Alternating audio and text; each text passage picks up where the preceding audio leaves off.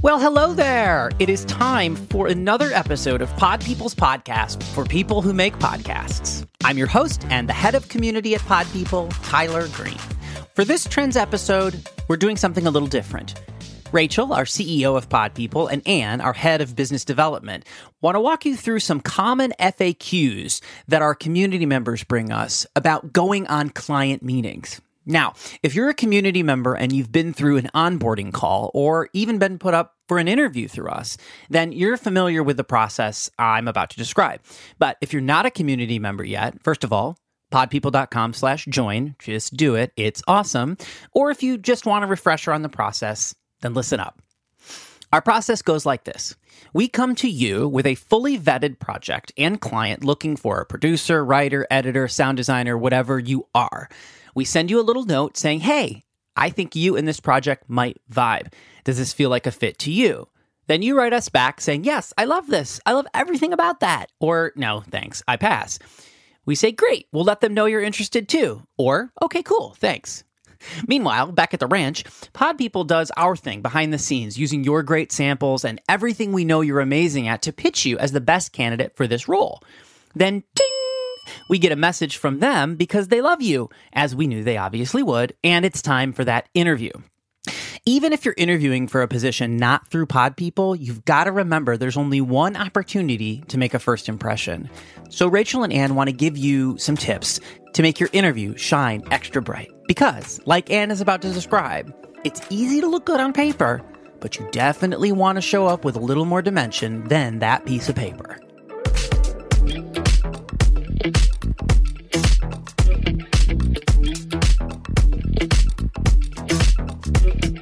It's really important when you have these initial calls with potential clients to really, really sell yourself.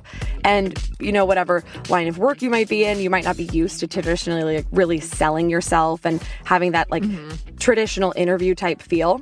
But it is really important to just follow a few guidelines in order to just secure the client because sometimes you can walk in and you can think that you know about the show and then you end up talking to the client and it comes off that you didn't do your homework. And that's the biggest yeah, red flag to a client. That has happened a few times and it's a super bummer because then it's hard for us to be able to put that person up again for another job. And then the client is like, wait, were they not vetted on the background? Are they not interested? And so I think it's really important to just do at least an hour's worth of Googling and background research and as much reading up on the client and the potential subject matter that you can. So you can yeah. come into the interview really sounding like an expert in the field, really understanding what you're going to be working on because the more knowledge and the more professional you can sound, the more likely you are to impress the client and then get the job. Yeah. And I think the most important thing is making sure that you familiarize yourself with their work. Even if it's for a new mm-hmm. show that doesn't exist yet, you can listen to their other stuff. Or if it's for a full time role, then you want to listen to a little bit of all of their shows and podcasts so that you just have a sense of like what they sound like and what their values are and what kind of shows they're looking to make. That's such a good point. And honestly, in interviews, clients are looking for people to reference their past work and kind of looking to get a little bit of credit and for someone to say, Oh, I love when you worked on XYZ. I thought the tone of this show was so great. Just giving a little fluff to the client too is yeah, always an, an extra bonus. everywhere. Absolutely. Everywhere. And it just shows that you're you're prepared. Absolutely. And then when it comes to talking about yourself and your prior work, I feel like it's really natural to be kind of humble about the work you've done. And I think in interviews, it is literally the one time where you have to just start bragging. You have to talk about your successes and you have to speak with confidence. And that's really important. And not just your successes. You know, I worked on this show for X amount of years, I managed a team of three, whatnot, but really quantify your successes. So say, like, I worked on it for X amount of months, we grew the download numbers again, bring it back to I've managed a team of three that grew into a team of five. Really like put numbers behind the work you've done because it helps the client understand exactly how much responsibility you have and exactly what type of work you've done. Totally. And then what about like presentation? I mean, we're all on Zoom, right? But what would you wear? How would you organize your Zoom background? Exactly. Because we're not going into in person interviews anymore, which frankly is lovely. we're so used to these like Zoom calls. I know, Rachel, you and I are constantly in sweatpants when we're talking to each other, but you have to remember this is still an interview. So dress for the job from the top up, at least like wear a blazer or wear something nice. Don't wear the t shirt you slept in, which I'm guilty of doing multiple times on calls with Rachel Well, that's fine when it's internal. Internal, exactly. I will also give you carte blanche to wear sweatpants from like from the bottom down. I know that the adage is, you know, you carry yourself differently if you're fully dressed. I disagree. I feel a sense of almost like getting away with something and like mischievousness if I'm just wearing like a nice blazer and like look great and have my hair done from the top up, but below I'm Yep. totally wearing my ratty college sweatpants from 15 years ago. Yeah. Like personally, I don't think there's anything wrong with that. So let's talk about the harder piece, I think, which is money, right? So when we bring Mhm. people a job, a, a potential project, we always give them an idea of what the rate is that's attached to it. But oftentimes it'll have a range based on the final scope of work, which we also help to define. And a lot of that is on us to educate the client. And we do. We say, listen, if you want this person to be able to do all 10 of these responsibilities, then you're going to need to pay XYZ. But there is still some flexibility. So even though we're matching you with a job that we know is in the right range of pay and rate for the scope of work and your level of expertise, there is still that wiggle room. So, how do you suggest people talk about money? So, Pod People actually is working really hard on defining standard rates across the industry, which is something, I mean, people keep talking about how it's still such a nascent industry. There aren't standard rates like there are in the writing world or in the film and TV world. But that's something that we push really hard for, for fair rates. And so, whether or not you're being staffed with pod people or you might have found a job on your own, it's really important to make sure that you really know your worth coming into the call or coming into negotiations. And what's really important too is sometimes client might try to down negotiate and on pod people stuff we try to push back against that. But if you have a job elsewhere and the client's saying eh well we can really only pay this for that you should really know your worth and say i'm actually worth more than this or or maybe have a hard line of what you're willing to go down to. But don't let the client talk you out of the rate you initially spoke about. It's really important to even sort of upsell yourself and talk about why you're worth what you are Yeah, and what you're bringing to the project. Because, you know, if we've matched you to a project, it's because you have some kind of specific skill or subject matter expertise that makes you a perfect fit for it. So you can talk about that and leverage it. Another thing that we've had happen sometimes is we'll give someone the range for the rate. And then when they get on the call with the client, they'll say they want two or three times that rate. So also don't do that. If you know what the rate is and it's not good for you, then just pass on the opportunity, please. So be upfront about what your rate is and sort of stick to it, unless the scope of the job changes. And that's really important. Sure, absolutely. So, one of the most important things in this negotiating, moving into the contracting phase is you need to be incredibly clear about what your responsibilities are and put absolutely everything in writing. We had someone who was told they were going to work for three months on a project. It's just going to be three months of work. The day they started, they were told they had to create 80 episodes in three months. Which is just Insane. insane. But that wasn't put in writing from the start because three months, you know, you assumed it would be X amount of episodes or whatnot.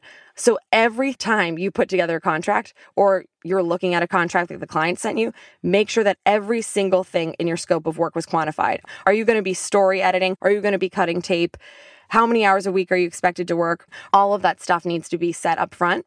And I think it's also really important that you do not begin work unless a contract is signed by both parties. Yeah, let's talk about the contract. So, we have spent a lot of time developing the contracts that we have with clients and with our contractors and we're going to we're creating a template right now that we can share with our community so that they can use this for their own projects which is super exciting Exactly, which will be so helpful because obviously contracting is complicated and it can get messy, but there are some really basic things that you absolutely need to look for.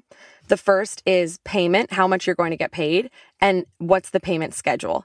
If they're trying to say, we won't pay you until the end of all episodes have been delivered and it's up to the client's discretion if they're happy with the episodes, that's not going to cut it because you need to be able to say, if I've delivered X amount of work, I need to get paid and really make it clear. Like, I want to get paid on a biweekly basis or I want to get paid on an episodic basis. yeah sometimes they won't listen ask for what you want and then let them push back where they push back because like we've done that on payment terms we're like we need 30 day payment terms and twitter is like we have 90 day pay mhm. terms and we're like okay, can we make that work or can we not? So those are the sorts of things that you'll want to like ask for and negotiate for. And you're not going to get everything, but you'll get a lot and decide which ones are your deal breakers and which ones you're mm-hmm, flexible mm-hmm. on. And I just do think the biggest thing is like don't get paid at the very end of a job all in one lump sum. I do think it's important to, to yeah, no. sparse it out throughout your project. And another thing that I think is really important that I already touched on is you need a clearly defined scope of work. You need to say absolutely everything the client is asking you to do, and then make a section saying what I'm not tasked with doing. Like, here are the things I'm not going to be doing social audio clips. I'm not going to be doing audiograms. If you want this from me, that'll cost more. Like, really define what exactly your scope of work is as detailed as you can because this will come back to help you if there are contract disputes, if the client is asking you to do something that's out of scope and you end up just doing out of, out of pocket. You never want that to happen. So make sure everything is in writing that the client is asking you to do beforehand. And hey, if the client comes back to you and say, you know, we actually want you to pull 10 clips for social and we want you to create audiograms or whatnot, then say, great, I'll add that back into the contract and this is my rate for that. But don't do work out of yeah. scope unless it's put back into your contract. Feel free to re to redo your contract as much as possible.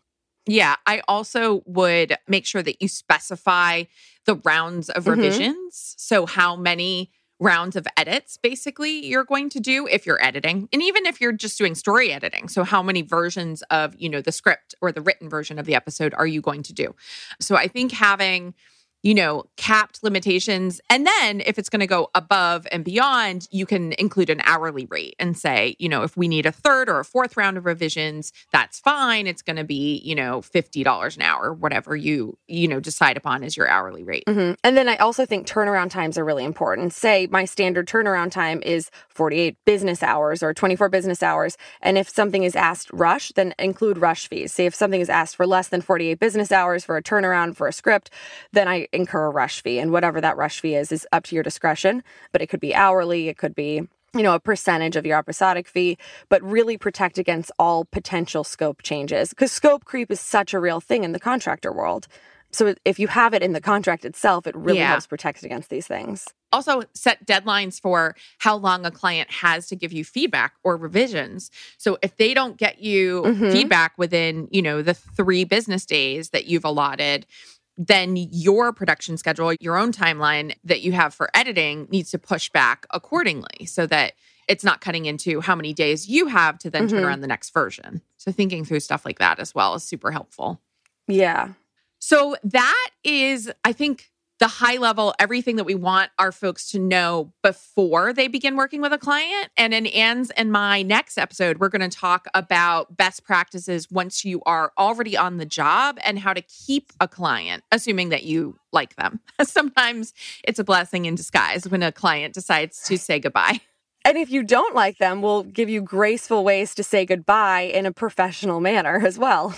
Oh man, I've got so many up my sleeve. Fortunately, we don't have to use them very much anymore. Our clients are wonderful, but we have had a few difficult projects throughout our tenure. And so I think we've gotten pretty good at this. So we'll share some of those mm-hmm. tips and tricks. Thanks, guys. Bye. Bye.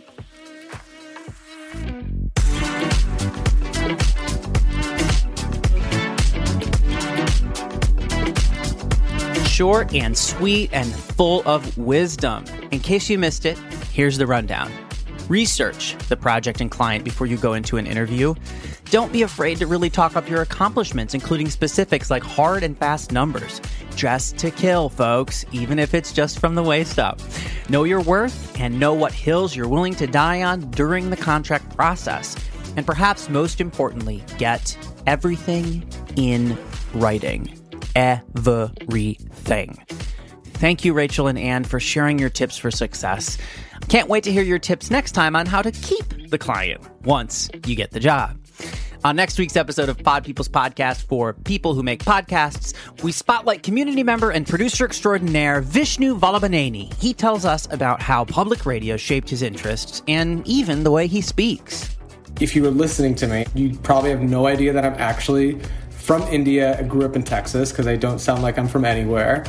And I didn't really realize like how much public radio kind of shaped my personality. The Pod People team is Rachel King, Ann Fuse, Matt Sav, me, Tyler Green, Andrea Perez, Danielle Roth, Sammy Reed, Isabel Genius, Ashton Carter, Alexa Brooks Major, Stephanie Bashara, Devin Wilson, Priscilla Verlin, Madison Lusby, Brian Rivers, and Erica Wong. This podcast is edited by Katie Clockson and mixed and engineered by Erica Wong. Links to everything we said in this episode are available in the show notes. Find us on social media. We are thirsty for your likes and follows on Instagram, Twitter, LinkedIn, and Facebook. Just type Pod People and you will find us. And if you haven't already, be sure to join the Pod People community by going to podpeople.com slash join. If today's episode is any proof, we are truly, really, genuinely here for you. You can also email us at hello at podpeople.com or even shoot me an email at tyler at podpeople.com. Catch you on the flip side. Bye. Or no pants. as long as you're careful. you keep the computer in the right place. Yeah. Don't move your computer if you do that.